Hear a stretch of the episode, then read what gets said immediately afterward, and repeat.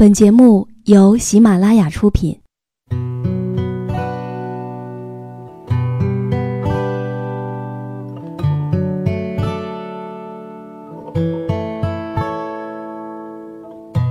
开心时，听歌入耳；伤心时，听歌入心。有时候，喜欢听歌，不只是因为歌曲好听。而是因为歌词写的就是自己。喜马拉雅晚上十点，让时光煮雨和你一起品味音乐，诉说心情。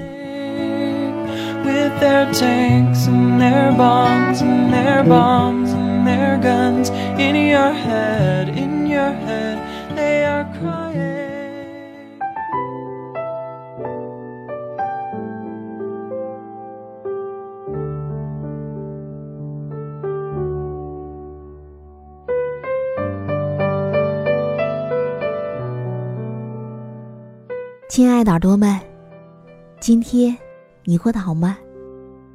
我是时光煮雨。今天我要和你分享到的文字，作者是初小鬼。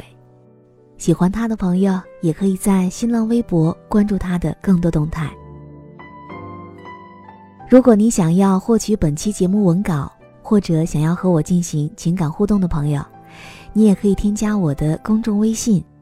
编辑“倾听时光煮雨”这六个字的首字母就可以找到我了。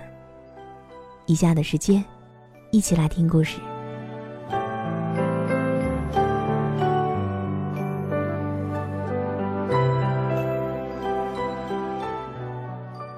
一个读者写了一封超长的求助信，核心意思就是，他对这世间的情谊真假产生了怀疑，也不再信任。付出就会有回报，这样的逻辑，因为这些都是骗人的。出发的原因就是因为她最近参加了一个婚礼。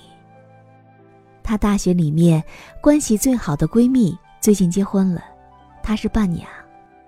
在闺蜜盛大而奢华的婚礼上，她丝毫没有为闺蜜而感到高兴，反而心里面很不是滋味儿。甚至还冒出来一个可怕的念头：她凭什么能够嫁得这么好呢？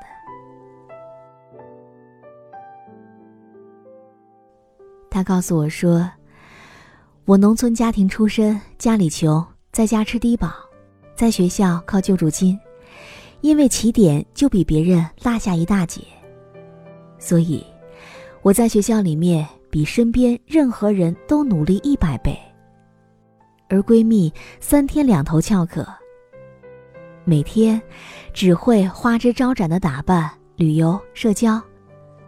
而考试的时候，每一次都要抄我的答案，才能够免于挂科。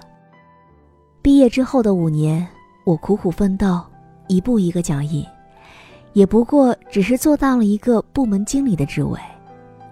我发了狠，一定要在大城市扎根。所以，我一直省吃俭用，衣服都是从淘宝淘来的。对自己最大的犒劳就是去西单排队买上一个炸鸡排。尽管如此，手头的积蓄离首付依然差了十万八千里。而她呢，只是因为嫁了一个北京人，就在这个城市安下了家。不是说，这种图男人条件的女人都不会有好下场的吗？可是为什么，她的老公还那么疼她？只是踩着高跟鞋敬了一圈酒，她老公就心疼坏了，扶着她坐下来，赶紧给她揉脚，问她要不要换双鞋。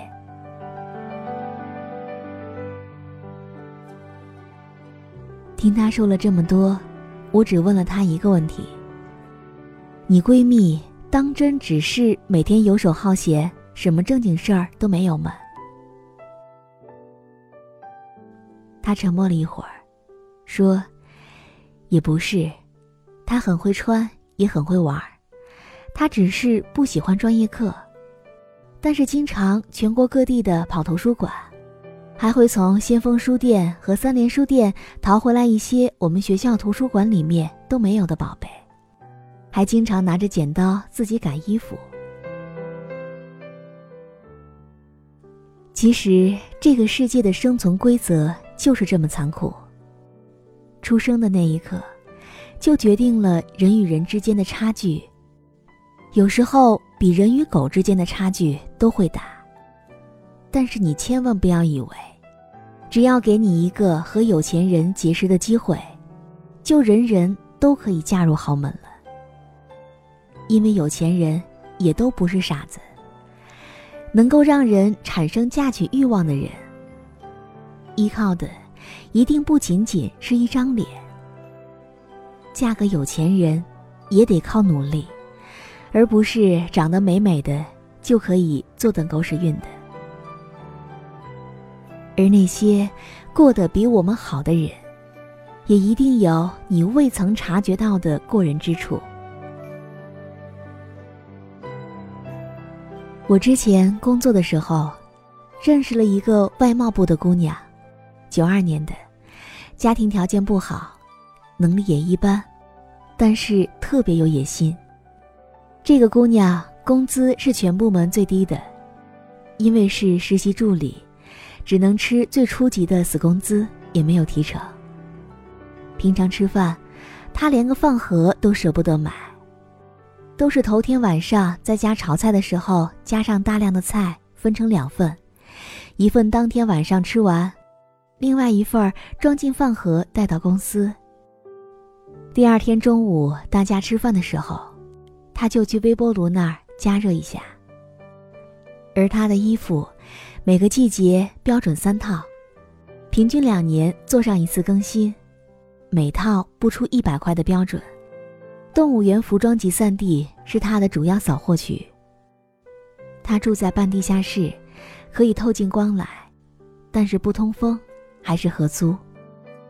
在这种状态之下，通过他的精打细算，他依然能够攒下一点钱来。他花钱的去处只有两个：报最贵的英语培训班，钱不够就分期付款。通过班里面的外籍同学关系去参加上流大趴，第二疯狂健身，疯狂马拉松。他笑着向所有人毫不掩饰公开自己的梦想：嫁一个富有的英国老公，再生一个最酷的混血宝宝。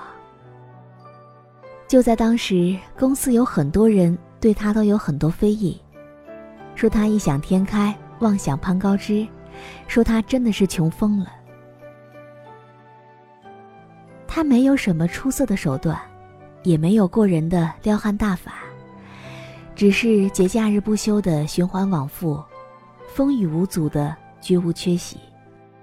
在离职后的一年之内，她没有如愿嫁给富有的英国人，但是却嫁给了一个将她视若珍宝的中国男人，而这个男人。就是他新公司的上司。这个男人说，在他身上看到很多姑娘都没有的阳光与热情。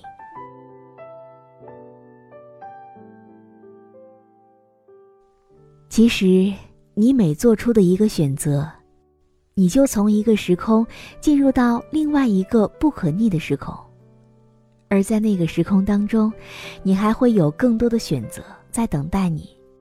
也正是因为这些选择，让我们变成了不同的人。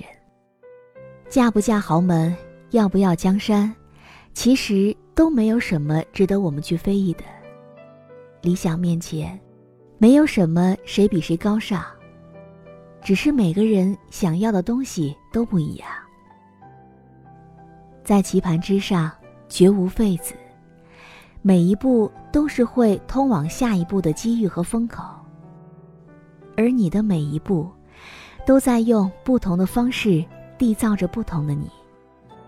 生活当中有很多事，做起来十分枯燥，看上去琐碎又毫无意义，但是，这并不能够成为你两手一摊看天吃饭的理由。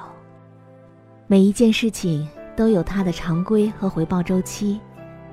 不要以为你只做了一定的努力，生活就该沿着你想要的方向马上回报你。你在做每一件事情之前，一定要搞清楚到底是为了什么。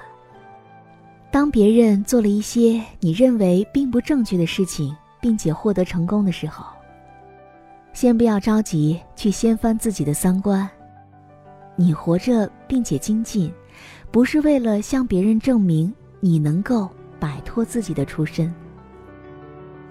我记得阿兰·德波顿在《身份的焦虑》当中有这样一段话。他说：“人类对自身价值的判断，有一种与生俱来的不确定性。我们对自己的认识，在很大程度上取决于他人对我们的看法。而我们自我感觉和自我认同，完全受限于周围的人对我们的评价。”很多人看上去勤勉又努力，却总是忘记带上脑子。嫉妒是人性，你没有办法回避，那就去正视，找出内因，摆正心态。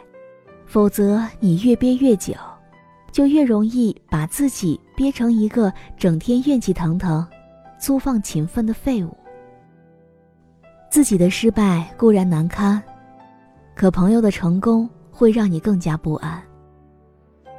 人人都会嫉妒，但不是人人都能够控制嫉妒。没有人会拦着你自寻烦恼。面对与生俱来的资源分配不均，第一步你就要学会接纳。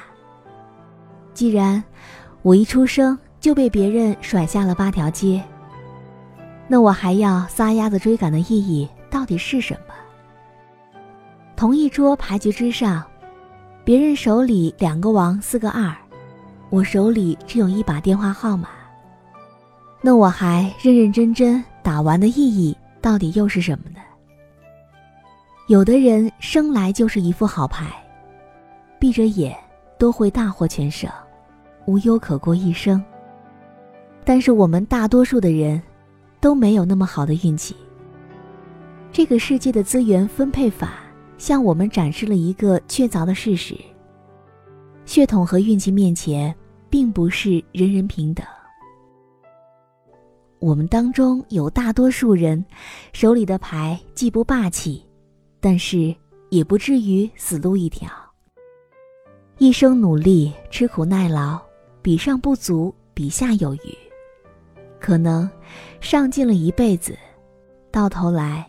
依然是平凡当中的大多数。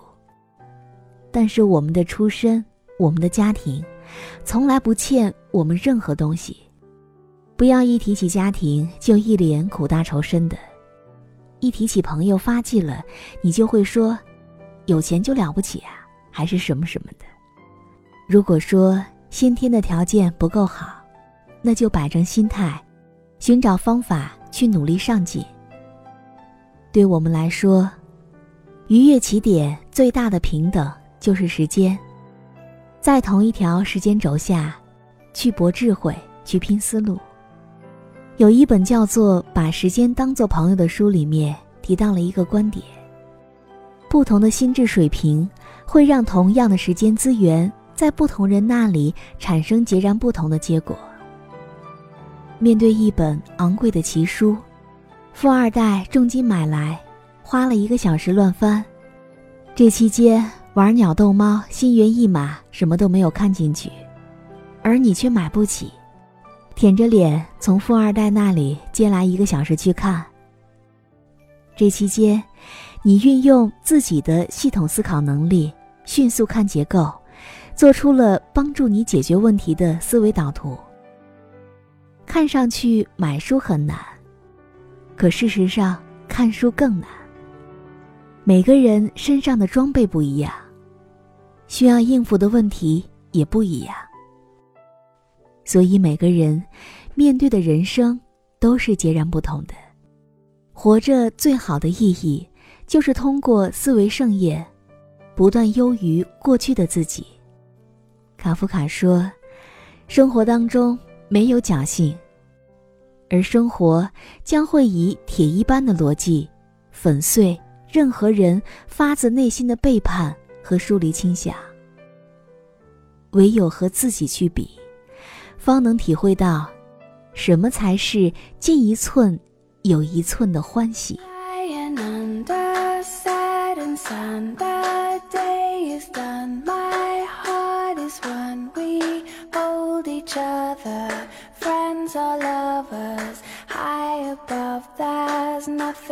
好了，我亲爱的耳朵们，今天的故事就为你讲到这儿。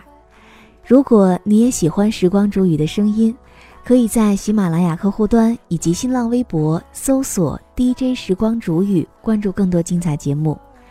如果你也有想对我说的话，也欢迎你添加我的公众微信，编辑“倾听时光煮雨”这六个字的首字母，就可以找到我了。好了，我们下期节目再见。